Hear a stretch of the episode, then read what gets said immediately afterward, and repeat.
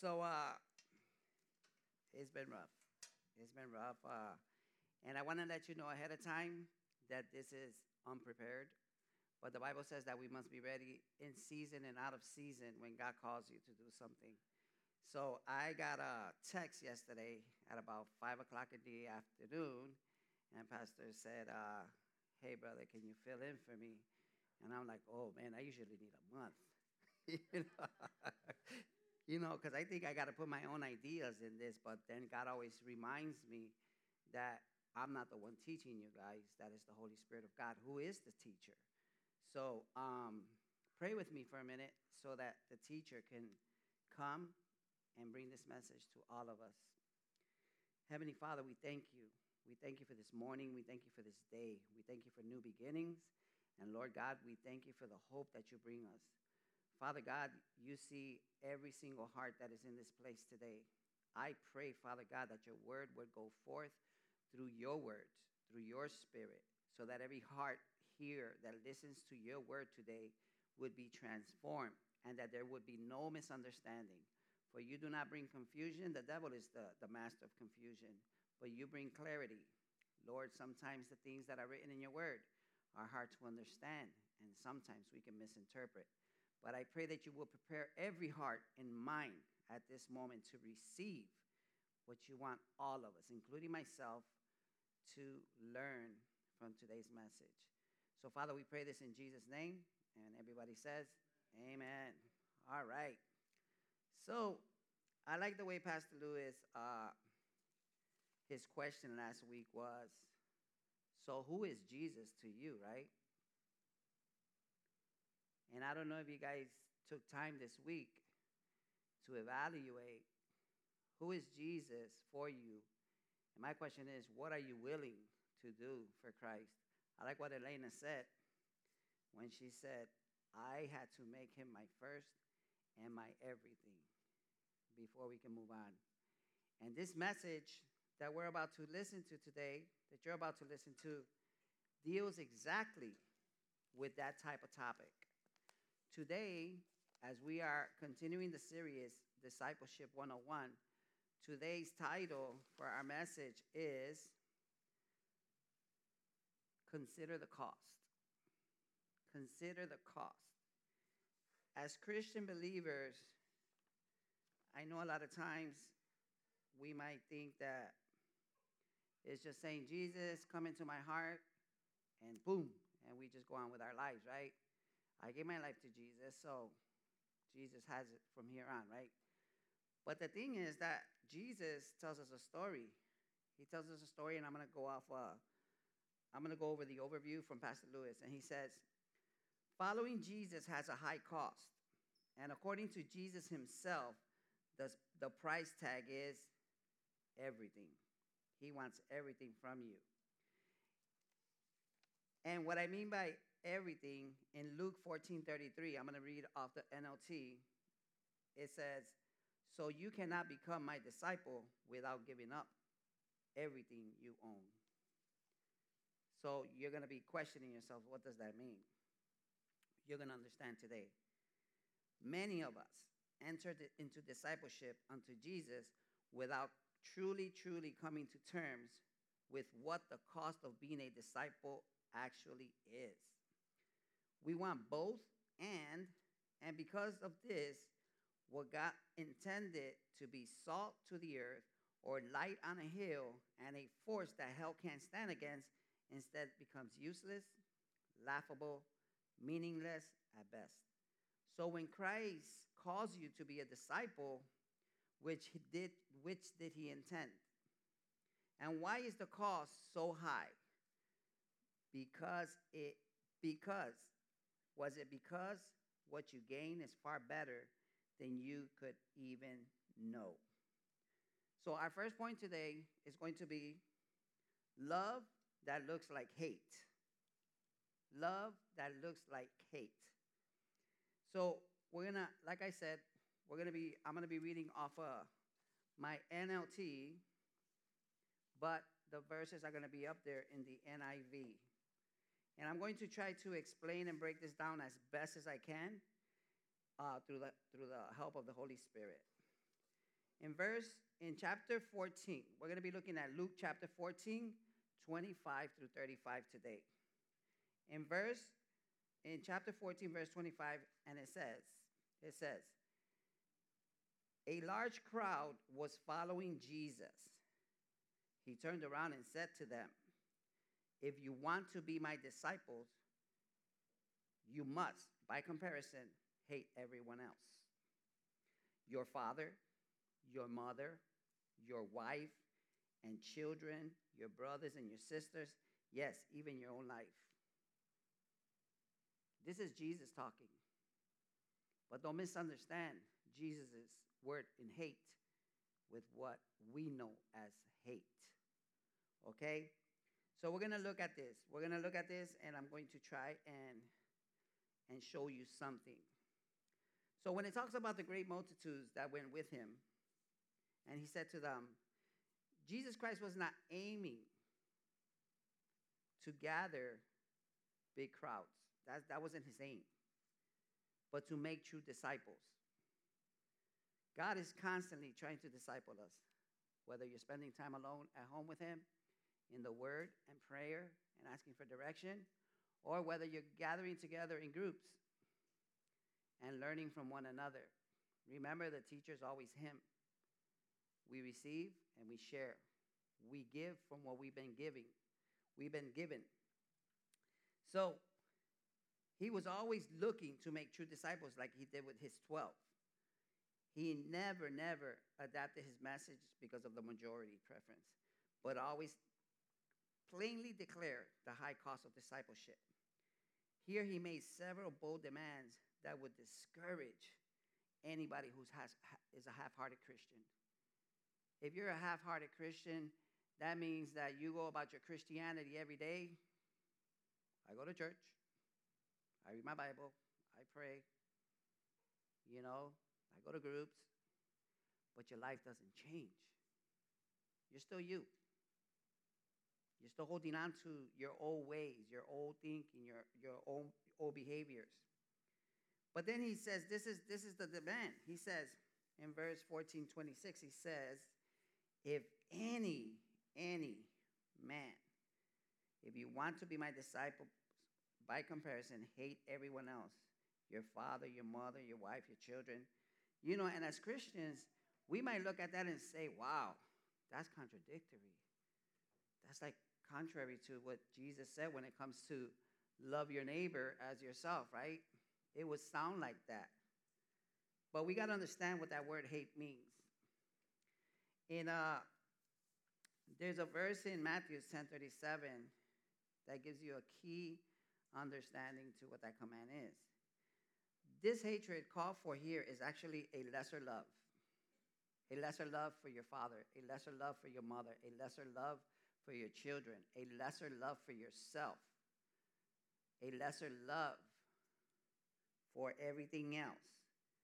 Jesus is always calling for us as disciples to cultivate a devotion so deep with Him that our attachment to everything else in this world seems like nothing. This, is this, this detachment from what we from what we know is to where He is your everything. He is your number one. Pastor Joshua used, used to say it. He's your jefe. He's your boss. He's the shot caller. Sounds like a gangster, right? But in reality, that's what Jesus must become. Just like John the Baptist says, He must become more while I become less, because it's always about Him. So this hate means, right, that our own lives. If we're going to be disciples of, of Jesus Christ, our love for him must be the greatest. He must be our first love. He must be the most important love. You know, in other words, in other words, if if Jesus called me and say, like he said to Abraham, leave your home and come and follow me and go to the place where I want to take you. And, and you know, he says, hey, leave your home I can't, I can't be, let me put it like this in, in a human way. If I had to choose between Jesus Christ and my wife, I would have to say Sorry, wife, but I've been called to this. I know it sounds harsh, but that's the cost. Detachment. Detachment. Remember that all of us at one point in our life, we're going to be detached from whoever our partner is, who our children are. Have no attachments to the world. Yes, love your families, love your kids, love one another. But remember always that when it's time to go, it's time to go. You see the cost? And if Jesus was to say, Leave your brothers, let's go. Sorry, brothers and sisters, I love you, but I got to go. You know, and that's very important. That's very important. I don't know if you guys may understand it, but I'm going to put it in, in, in, in a way like this. When I was living without Christ, I came to a point in my life where I just didn't care no more. I didn't care if I lived, I didn't care if I died. I came to a point where I said, You know what, God, why did you make me? I complained to him. I've shared that with you guys before. But I didn't I didn't care. I didn't care no more. I have been shot at so many times. I have been, you know, I probably OD'd who knows how many times, and I didn't even know I did, to the point where I was just tired, tired of living, period. So I felt a, sen- a sense of detachment of my own life. Like, I don't care about it. I don't care whether I live or die. But yeah, I was always scared of burning in hell. you know, that was real. But it's kind of like for me is is that until Christ came into my life, and He said the same thing to me before I even read this. This was 12 years ago. He said, "All or nothing. I want all of you, or don't give me nothing." And that meant everything. Before I got into a relationship and everything, He said, "Make sure that your foundation is always me." I must be your everything. So, what Jesus, what Jesus was saying here is that none of our family members or anybody or even our own lives can be put ahead of him. He must be first. Our first love and obedience must be to God. We cannot make gods of our families or even our own selves, which is what we do sometimes. Everything and everybody else is more important. They invite you to a group. Oh no, no, no! You know, you don't ver la novela. I gotta watch the next, you know, the next Netflix episode, Cobra Kai, fifth season. Can't miss it. You know. don't let me watch Netflix. I'll binge until it's over in one day.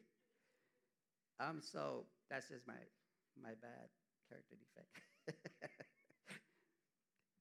so this is another very important thing. Not only do you have to make Jesus and make everybody else less in your life. But then he says in verse 27 and not only do you have to give up everything, and if you do not carry your own cross and follow me, you cannot be my disciple. Each and every one of us has been given, and we all have an individual cross to carry, and it's made individually and personally by God for each and every one of us. What? What do you mean? Yes. We have this thing called self, this nature that we struggle every day. Elena shared it. Just because we are born again Christians, right? Inside, we're brand new. We're born and made alive through Jesus Christ, right? Through the Spirit of Christ that lives in us and seals us as God's own. But we still, this body right here and our stinking thinking, is still a prison that we live in until Jesus Christ one day calls us and we're changed in the, in the twinkling of an eye. That's why, that's why this is so real and it's a battle that each and every one of us here goes through. There's not a person in here that is not going through something. Not one person that is not going through some crazy thoughts, some some choice making that uh, I don't know if I should that if I should do that. You you're, you're wrestling with something, but the Spirit always. So, what does it mean to bear your cross? This this is a willing thing. This is a willingness when you understand the cost that Jesus must be the most important person in your life. Then you can pick up your cross. It's him or nothing. It's ride or die, like they say, right? So, like I said, you know what's funny is that today you don't hear much preaching about that we suffer for Christ too. You don't hear much today about bearing that cross where people are going to make fun of you because of what, you stand for. The majority of the world is against us, right?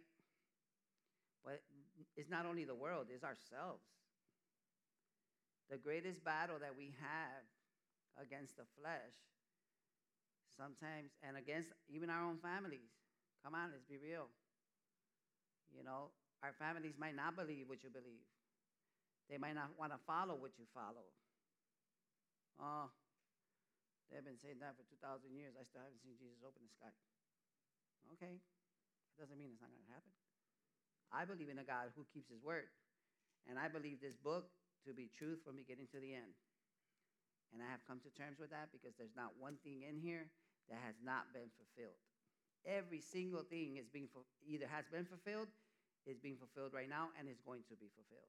So I'm just going to trust in what God says He's going to do. So there's a lot of uh, ignoring the Word of God in this. So when we talk about when we talk about this, we um, sorry guys, like I said, I'm still going through these notes. So in our first uh, uh, bullet uh, point here, that love looks like hate. This is what Pastor Lewis wrote. As Jesus starts to define the high cost, he gives us an unimaginable picture, something that makes us cringe. What? He must be the most important person? You mean it's not my job? You mean it's not my house? You mean it's not my car? You mean it's not that, that person that I love? It's not my child, my newborn baby? Is not that's not the most important person? What? Right? That's what we he says, he says, in order to be a disciple of Jesus, you have to hate all of the people you love, even yourself. In order to be a disciple, in order to be a disciple, if you are unwilling to give up the throne of your heart to Him so much so that everyone around you thinks you're crazy, then you don't get it. You don't get it. People are going to claim that you hate them because of the insane priority that you have given over to Jesus.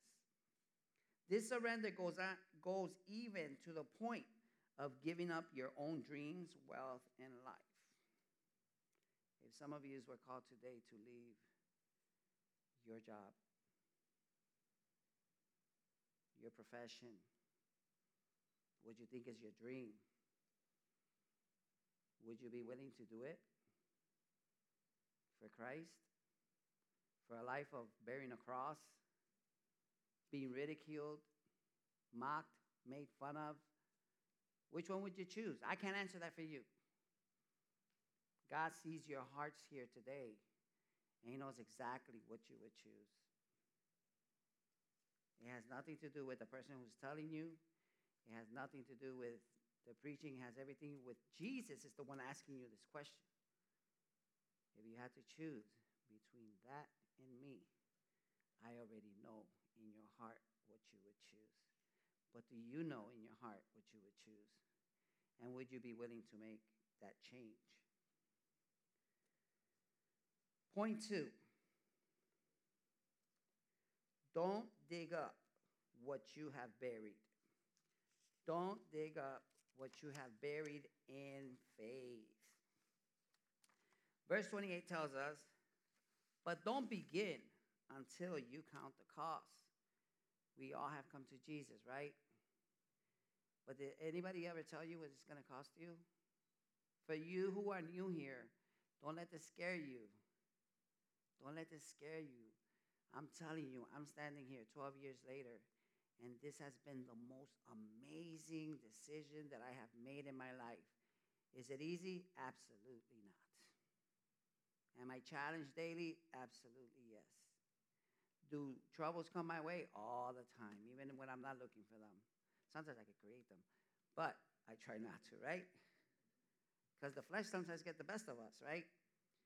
So he says in verse 28 don't begin, but don't begin until you count the cost. For who would begin construction of a building without first calculating the cost to see if you have enough money to build it? To build it. What, what are we talking about when it comes to cost? So here, when Jesus was talking to the multitudes, remember he was talking to the multitudes like he's talking to us today. But there's a specific type of person that he is addressing this to, and it's to those who want to be true disciples, true committed. So there was a lot of people in the multitude who were positive. Jesus, I want to I want to follow you. I want to do what you say, right? But most of them were uncommitted. They were not committed. How committed are you to the cost? How committed would you be willing? Is it worth it for you? Before you answer that, we got to dig more into this. And remember, this is not to discourage you. This is for you to understand that I'm not here to make up a story for you. I'm here to speak truth. And it's up to you to say, Lord, regardless, I got I'm, I got to trust you.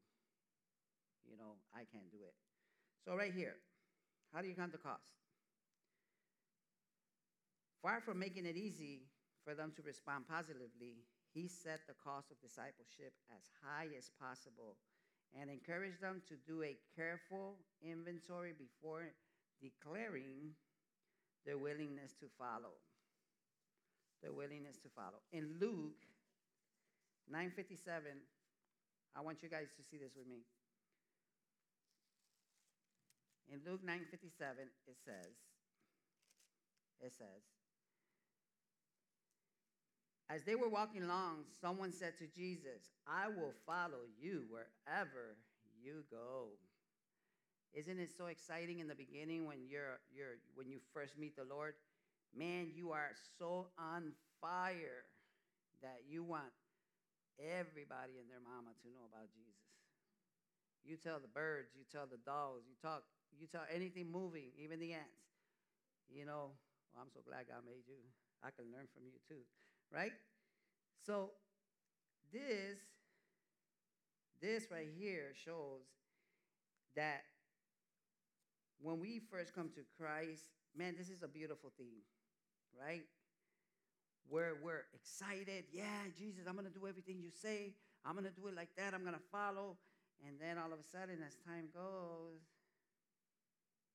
you begin to see that, oh, wait a minute.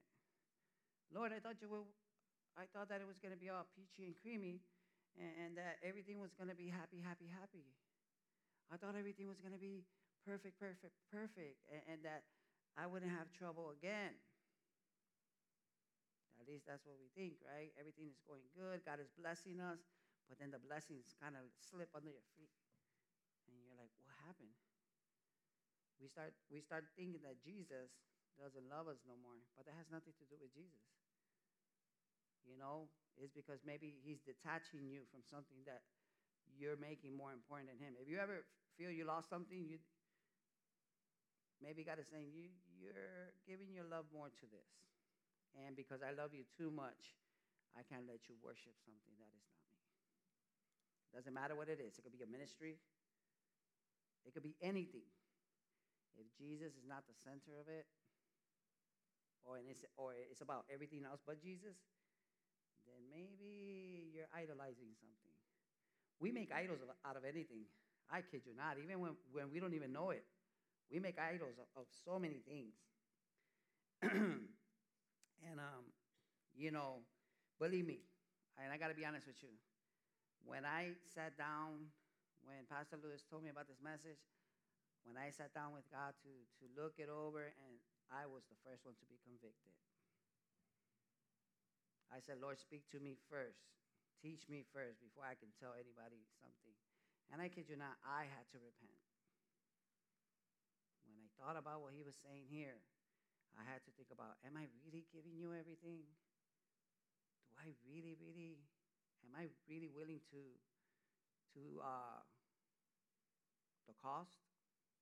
Am I really, really, in spite of everything? And you know what? At least in my heart, I know I, I, I will. In my spirit, with all my heart, I serve the Lord. And I do the best I can every day. Do I do perfectly? No. But all day, and at the end of the day, at the beginning of the day, it's always Him first. And it's always Him in the middle, it's always Him at the end to thank Him for everything. So, in Luke 9:58, Jesus told that man that says, "Oh, I'll follow you anywhere." He says, "Foxes have holes to live in, and birds have nests, but the Son of Man has no place to even lay his head."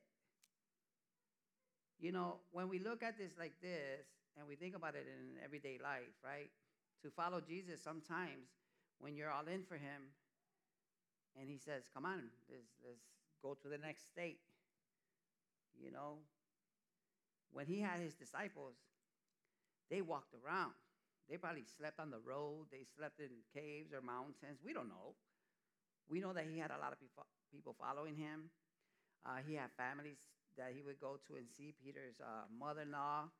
And, you know, there was people who loved him and stuff. But Jesus said himself, I don't have a per- permanent place to live in. Are you willing to follow me even through the desert? Are you willing to follow me through the hardest places and the hardest times of your life? Are you willing to be hungry? Are you willing to be without a roof over your head, a car? Are you willing to be without finances and still trust me?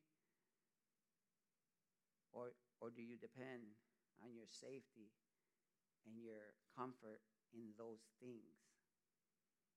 That's part of the cost that you give up. Is that you understand, like the like the verse that Anthony put up there. I've never seen the righteous forsaken, nor God's kids begging for bread. Because he gave them to eat in the, in the desert, didn't he? So Jesus always told us, Do you believe that you are worth more than birds and animals? My father takes care of them. Why wouldn't he take care of you? That's the cost. Can you believe and trust like that? So Jesus tells us there about an uncertain future, right? It's uncertain. You don't know what's going to happen next, right? Verse 59, he says to them, Another one said, Oh, I'll follow you. He said to another person, Come and follow me. Come and follow me. The man agreed. But then he said, But Lord, First, let me return home and bury my father. You see that? So here's a call. Here's a call. When God sees this potential in you, He knows what you're capable of doing. He knows that you are a person that will go and plant the, plant the seeds of the good news of the kingdom in the hearts of others. And I believe that all everybody here has been called to plant seeds.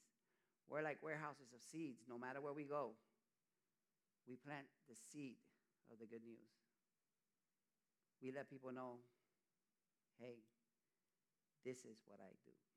This is my life, the Master, and his ways, as best as I can as a human being, but through the power of the Spirit. So, Jesus, in this verse, he's saying, I see potential in you, but if you start with me, and you decide to look back, you're not worthy of my kingdom. Once you put your hands on the plow, if you take your if you're plowing and you look back, what happens to the to the line? Right? That's what happens to us. that happens to us. When we, when we take our eyes off of Jesus, for some reason we start to stagger this way, stagger that way, and we start making some bad choices. You know, and Jesus say, say, no, you can't do that. I, I know what you're capable of doing. I know what you're capable of doing. But you can't look back. If you if you want to look back at your old ways on how you used to live while everybody else is doing this, partying and doing all this, and that's what you want, and you still want to have your foot in with me, it's not going to work. It's just not going to work. So, Jesus told him, Let the spiritually dead, verse 60, go and preach about, uh, oh, let the spiritually dead bury their own dead. Whether a person is, is physically dead, can't preach to that person. They're not there no more. But to those that are alive, if they don't want to hear it, keep it moving. We're not here, we, we were never told to force people to believe what we believe. We were never forced, uh, told to force our children. We just educate them. We tell them, hey, if this happens, if you do this, this happens. If you do that, hey, this happens, you know? And we know for ourselves. I know. I've had a lot of spanking in this world. Hasn't been nice, but I, I brought that upon myself for my bad choice making. So then another one said, Yes, Lord, I will follow you. But again, but first, first, first, let me go back and say goodbye to my family. We always want to stop. We always want to stop the Lord. And wait, wait, Lord, you know, uh, let me do this first, and then I'll come back and serve you. I'll come back and join that group. I'll come back in uh, and go encourage and pray for that brother or sister you put in my heart. You know, oh, you know, I'll go another time to the hospital, whatever it might be. First, let me go do this, Lord. Let me do my own thing first. Then I'll come and serve you. The cost is it's all or nothing. Remember? Verse 62, Jesus said, But Jesus told him, Anyone who puts a hand to the plow again and looks back is not fit for the kingdom of God. Looking back. This reminds us of remember remember in the beginning of in Genesis Lot's wife, Abraham's nephew, you know, she turned into a pillar of salt. Right? The Lord sent the angel to save them, to save Lot and his whole family, but she just needed to like be thinking about, oh man, I remember the old days. I remember how good it was when we were partying. I remember all that dancing, whatever it was. Right? That was, man, you know, and, you know, she was thinking about all those things that were going on in Sodom and Gomorrah while Lot and his two daughters were looking straight ahead. They obeyed the angel. You know, God speaks to us all the time, too. He warns us we're, we're in danger whether it might be a, an unhealthy relationship or it might be unhealthy people, unhealthy family members that all they want to do bochinche, gossip, slander. They never have nothing good to say, nothing. And I've always said that when people talk about people, it's because they're afraid to talk about themselves. It's easier to talk about you. But if I got to expose myself and who I really am, that's a scary thing. You might not like me after that. You know, but God changes that. God loves us too much to leave us like that. So when God told Abraham to leave uh, his father and mother, remember, leave the land of Ur, Abraham never went back. He never went back. He went to wherever God told him to do. And that's exactly it. So, when we look at this, as you follow Jesus, there will be moments where you will question whether it is worth it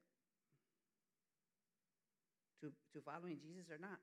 Being a disciple of Jesus means that you plant seeds in the ground. We're going to get into a little bit about that. That you don't dig up during doubt. So you don't come to Christ and know that for sure He has saved you, right? Now you're going through a hard time and you're saying, man, does God really love me? Does He really care? Just because things don't start going our way Maybe God is allowing you to go through that to make, bring some fruit out of it, some growth. You know, being a disciple is a constantly learning. But you don't just learn and not put it into practice, right?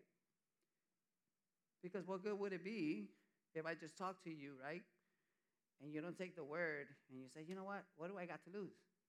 God said to do so. Let me try it. Right? But no, it's always our way or the highway, right? And this is what he says Things that are so deep during seasons of wealth, when everything is good, that you survive the seasons, also help you in the seasons of drought if you don't doubt. God doesn't give us more than we can handle. But as but as was already stated, he wants all of it.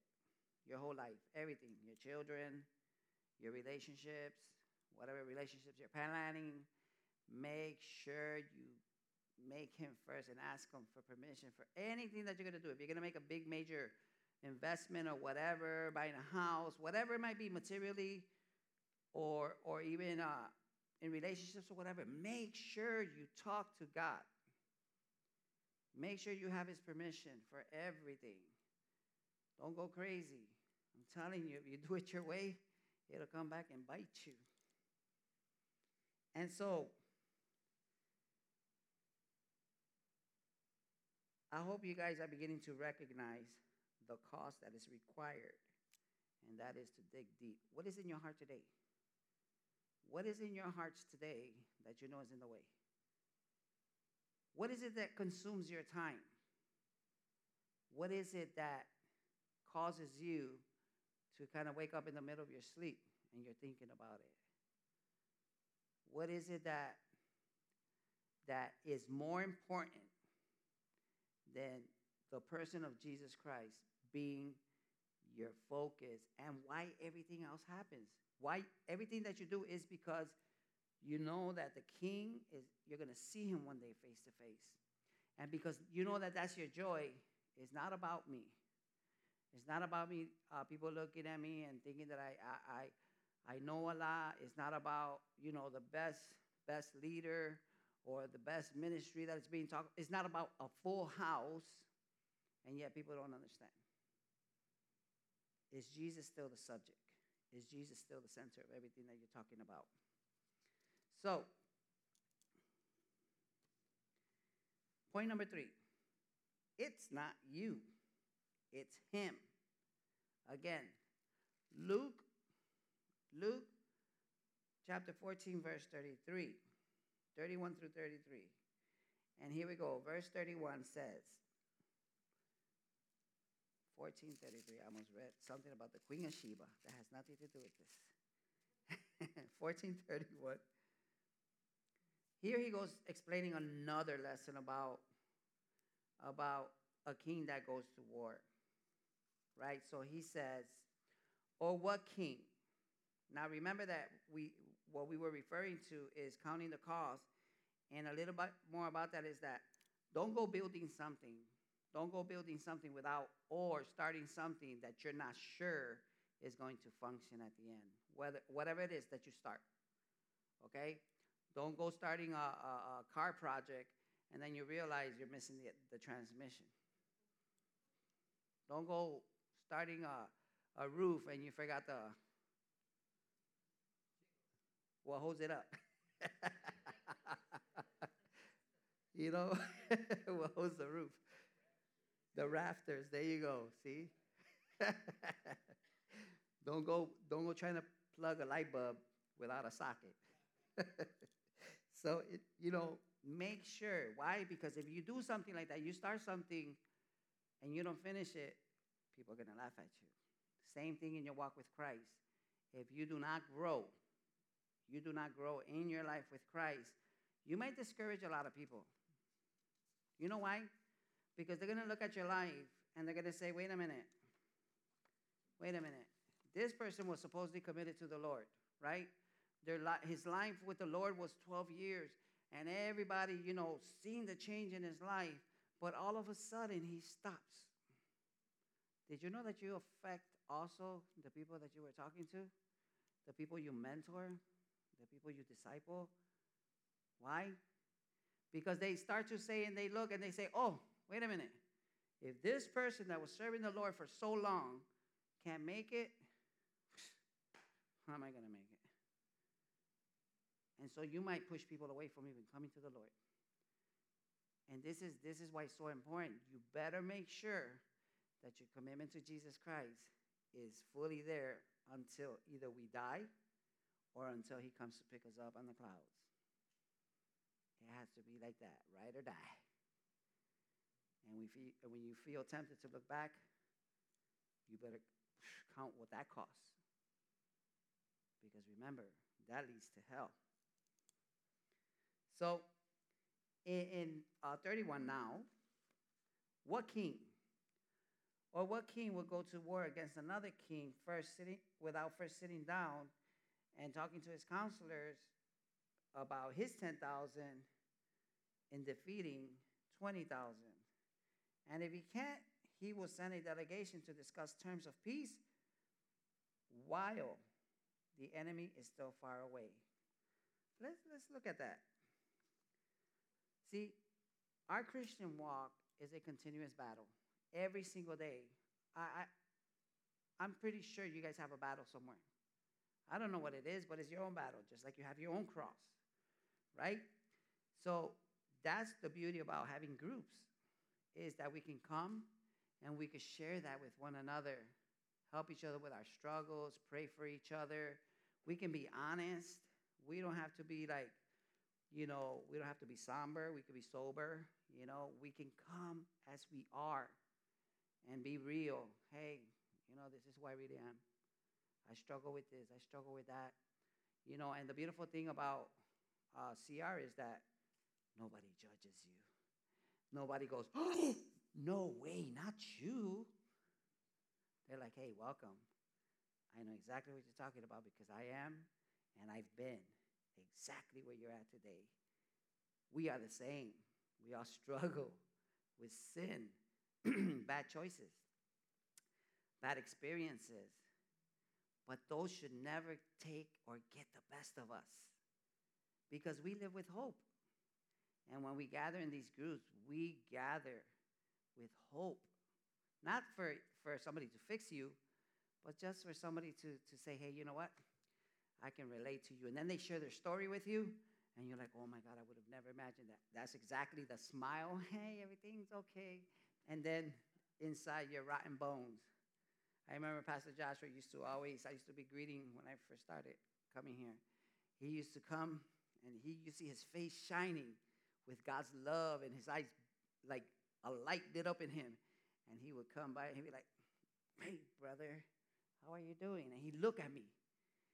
And I look at him and I'd be like, Oh, I'm fine. Oh. And the conviction was so strong because at that time, though I was coming to the house of God, I was in uh, committing sexual sin with the ex girlfriend I had. But I was saying, Oh, I'm fine. And here's this godly man who's full of the Spirit of God.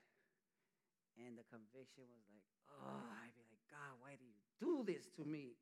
And he comes all the time and asks me the same question. And I'm like, Oh, here I did it again. So that keeps me repenting, right? Until God says, No, you're going to get it right one day. and he was merciful, merciful enough to allow me to get it right being married for real this time, but not with that ex girlfriend. Thank God for that. so we have a constant battle.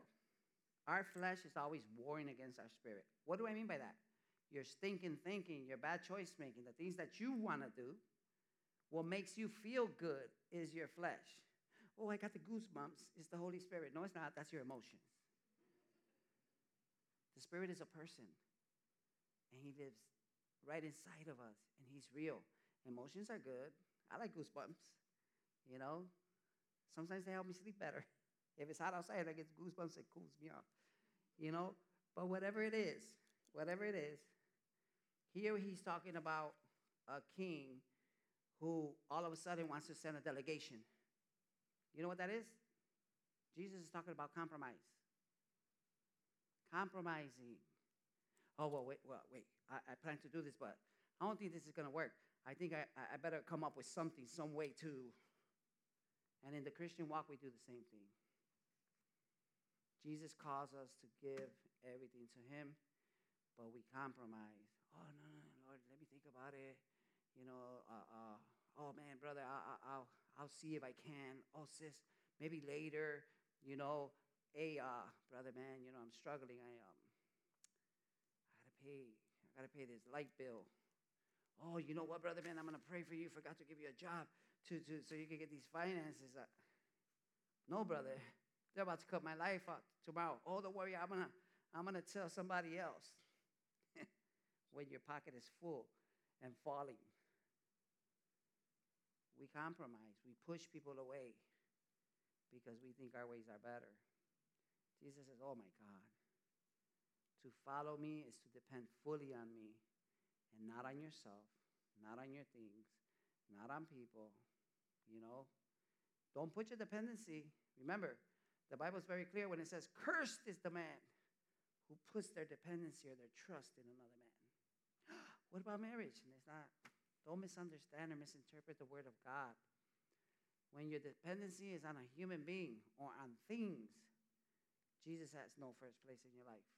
That's what he's talking about. And when he says send a delegation, send them, that's a compromise. I'm going to find a way.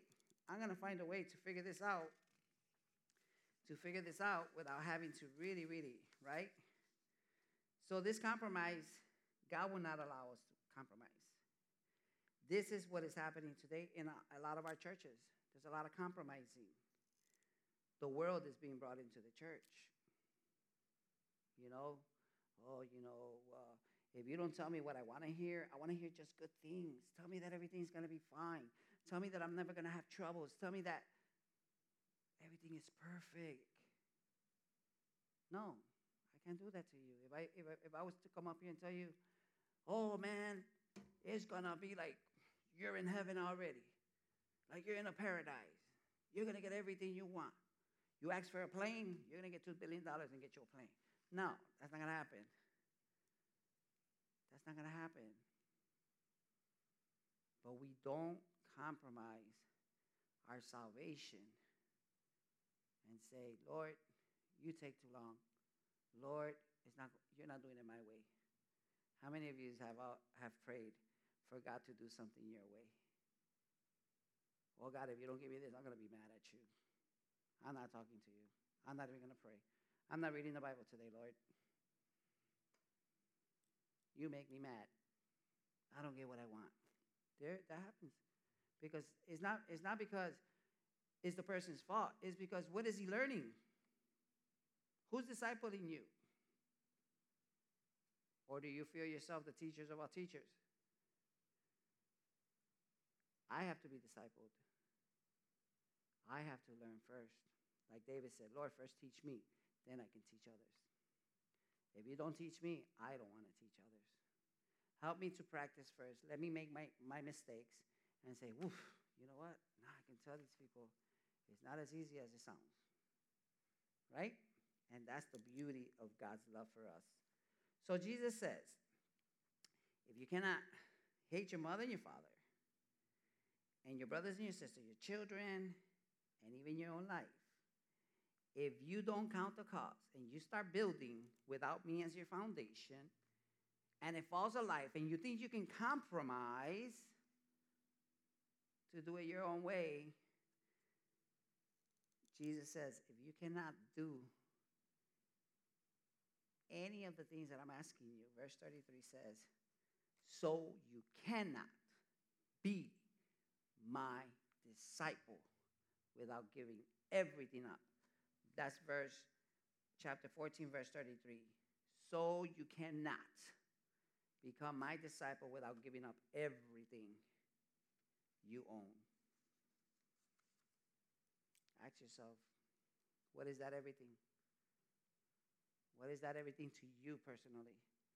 What is it that you're holding on to that stops you from the Lord taking over your life?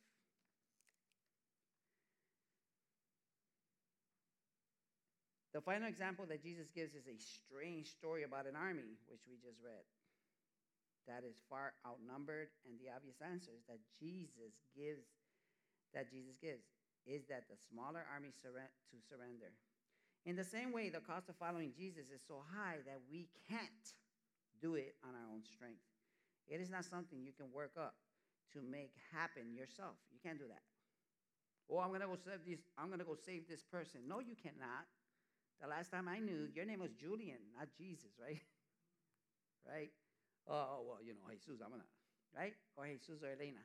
Well, I have Jesus' name. Yo me llamo Jesus, right? So does that mean no? That doesn't make us the Savior. Jesus saves, right?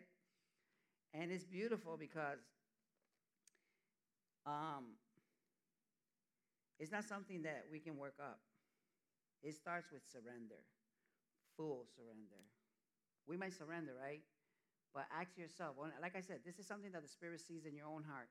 Are you fully surrendered? Are you willing that if Jesus says, you know, it's time to go, it's time to go? Or would you say, Lord, first, first, let me let me let me give me just give me a, a, more one more week so I can talk to my family and prepare them for what's going to happen. No, or do we say, Lord, I know you're going to take care of them because you wouldn't call me to do something that you're not involved in. So if you're ta- if you're if you're taking care of me, it's because you're going to take care of them. He knows our past, our present, and our future. He has the whole world in his hands, doesn't he? Right? So,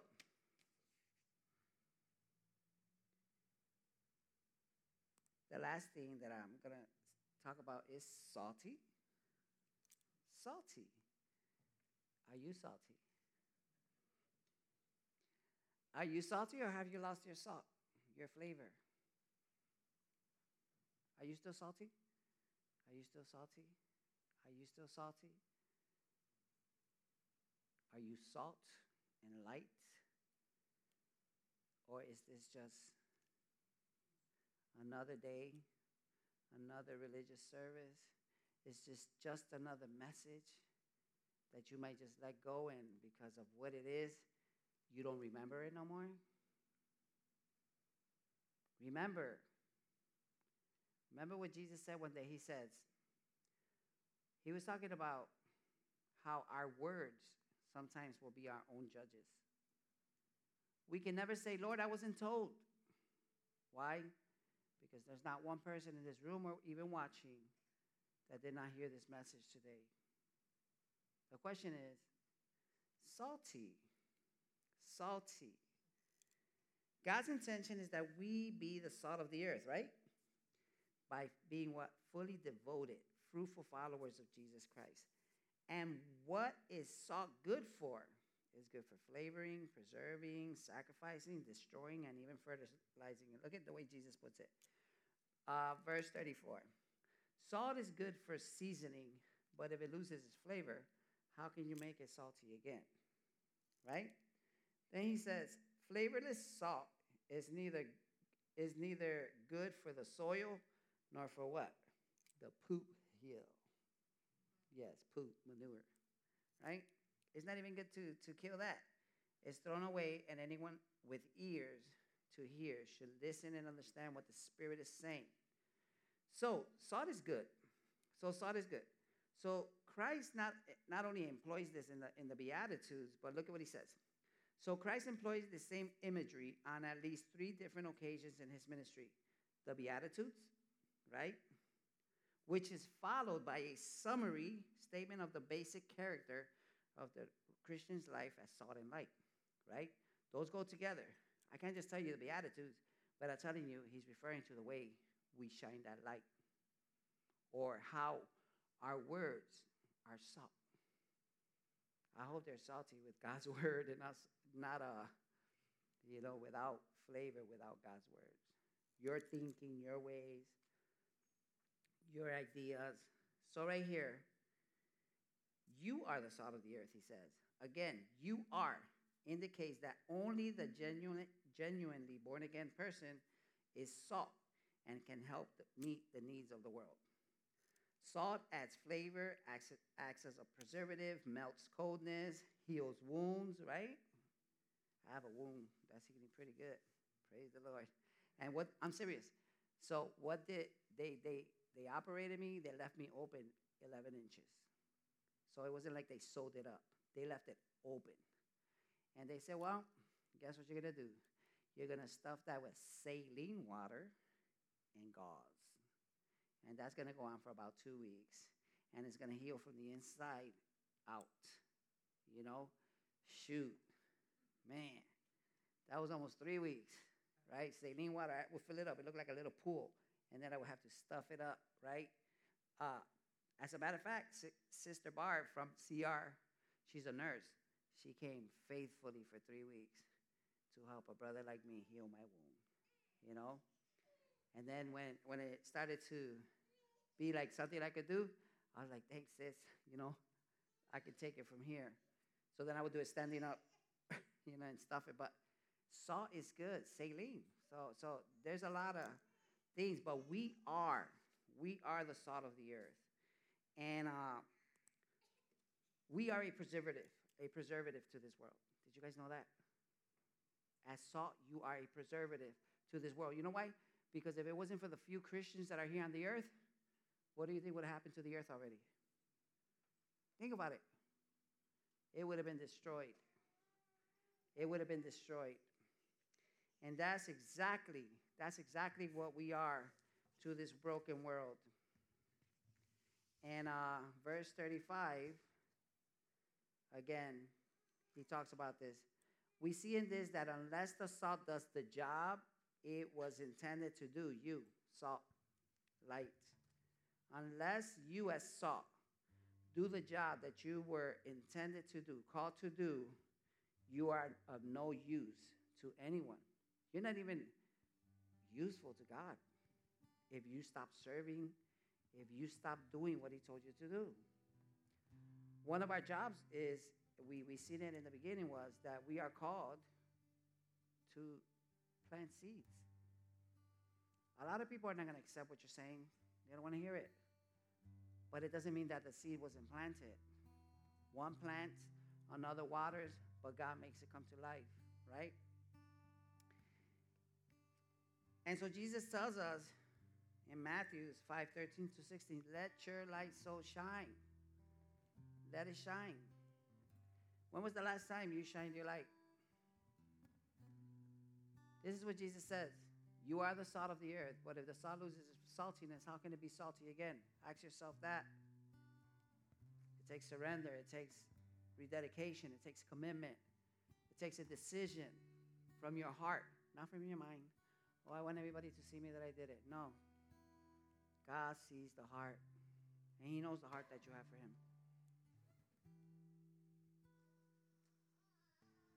It is trampled, it's no good. If the salt in us, the light in, us, remember what Jesus talks about light and darkness? If your, your light is darkness, how deep is that darkness, right? But this is what he says You are the light of the world, a town built on a hill which cannot be hidden. There's no reason for us to be ashamed of our Christianity. Right here, we do not hide or deny our Christianity. We don't, we're not a Christian here in church today and around Christian people, but when we're not, when we're with everybody in the world, we're just like them. We smoking, partying. Oh man, I gotta go to church today. Come in here. God bless you, brother. Oh, how you doing? I'm fine. Right? No.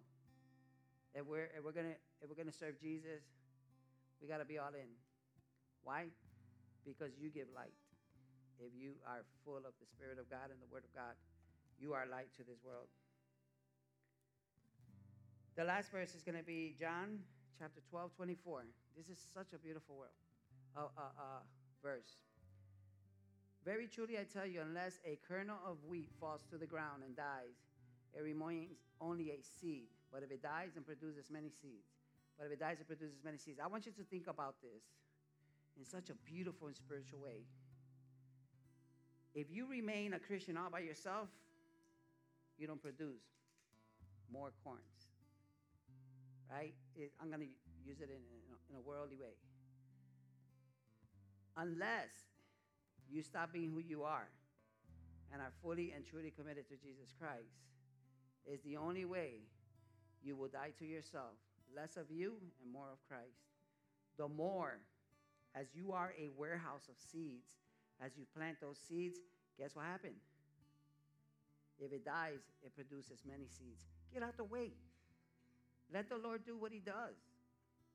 Let Him do it in your heart. Let Him do it in my heart. And, and brothers and sisters, what is going to be your next step? You know, if you guys don't know, there's books that we have here, blue books, but push beyond that first book for other books, for next steps. Join a small group. Join a small group. Um, call somebody this week. You know, see how they're doing. And uh, above all, it's going to cost you everything. I know sometimes we don't understand what that everything is, but I kid you not. I say it to the Lord, Lord, I I might not understand what that everything is, but whatever it is, please show me Because I get, I get, I get cocky. Oh, oh, oh, yeah, I could do it. Children of Israel did the same thing when they told the Lord, "Oh, all those commandments we will do." Guess what? They got big-headed. They got proud, and guess what? They broke them off because they, we will do it. No, no. As children of the Lord, let us depend on the Spirit of Christ who lives in us to take every day one step at a time and then to share. Share with somebody. Share the good news. Love people. Love people. But don't make anybody more important than the Lord. And at the end of the day, we still wait for the Master. But I hope you go home. When you go home, you don't forget this message. I hope it's not like the hundreds of messages that we might have heard, that we remember some and don't remember them no more. They felt good at the moment, and we say, yes, yes, yes. But if you're truly, truly, truly serious about your, your, your commitment to the Lord Jesus Christ, let's all stand up.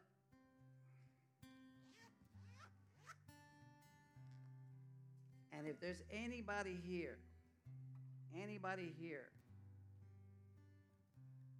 that doesn't know the Lord Jesus Christ,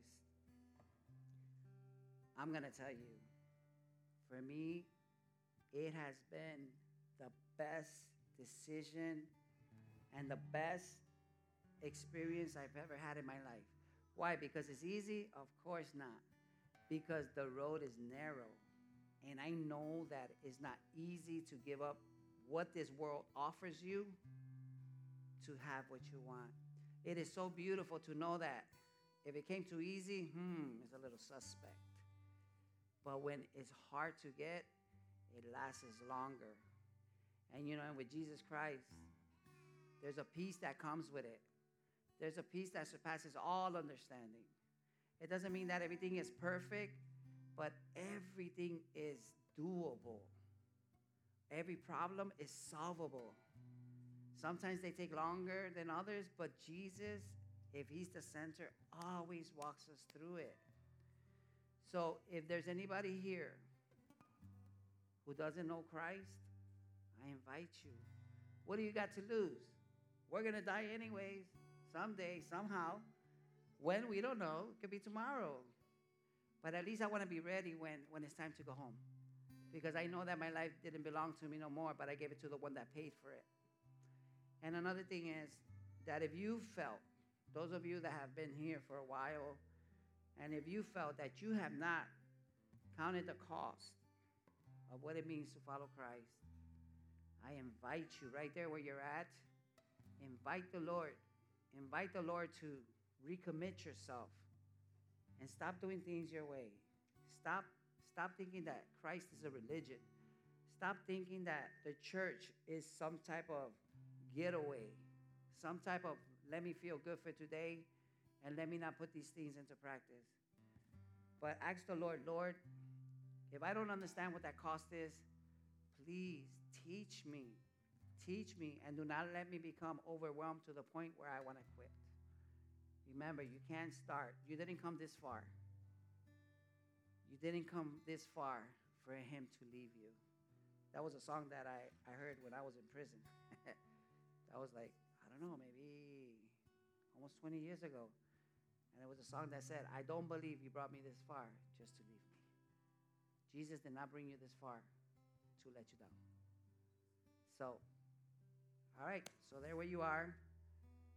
You know, take a moment as Jason plays the song and just talk to the Lord. Talk to the Lord. Tell Him where to, to help you. And uh, yeah, let's pray for what's coming next. Join some groups, please. Grow, disciple, be disciples so you can disciple others. Every single person in here is, is a disciple maker. There's, it doesn't matter. You don't have to know the whole Bible. I don't know the whole Bible. There's books in here that I still haven't read. You know, I'll be here a lifetime until God says it, it, that's it. Heavenly Father, we come before you in the name of Jesus Christ, and we pray that you got all the glory. I pray that every heart and every mind here was pointed to you. I pray that their, are, their, their eyes of the understanding of their spirit was enlightened today to understand that is all or nothing with you, Jesus Christ. The world will hate us. People will hate us. Family members will turn their backs on us. Friends will turn their backs on us. But you will never turn your back on us. And Lord, because we are in your hands, all we have to do is trust you, trust your word. How many people, Lord Jesus, have this book at home? How many people have these books just laying around? And they are full of so many promises. You let us know. We don't have it. Ha- we don't need to have it all together. All we need is for you to live in us, and you're the teacher. You're the guide. You're the one who makes us come home. So, Father, we love you. We praise you. We thank you for this word today.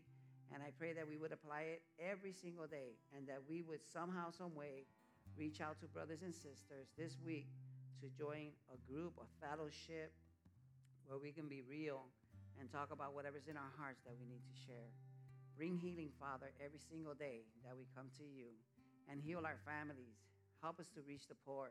Help us to reach the needy. Help us to reach the sick and suffering in the world. Help us to reach those that don't know you out there, Lord Jesus. We plant the seed, you make it come to life. Maybe not right away. It could take a, a couple days, or weeks, months, or years. But they will remember what you said, Lord. Fill our mouths with your love and your words of love so that we can take this message of the kingdom to this broken world. Father, we love you. Master Jesus, we love you. Holy Spirit, we love you. Church, I love you guys. We pray these things in the mighty name of Jesus. And the church of God says, Amen. Amen. Praise God.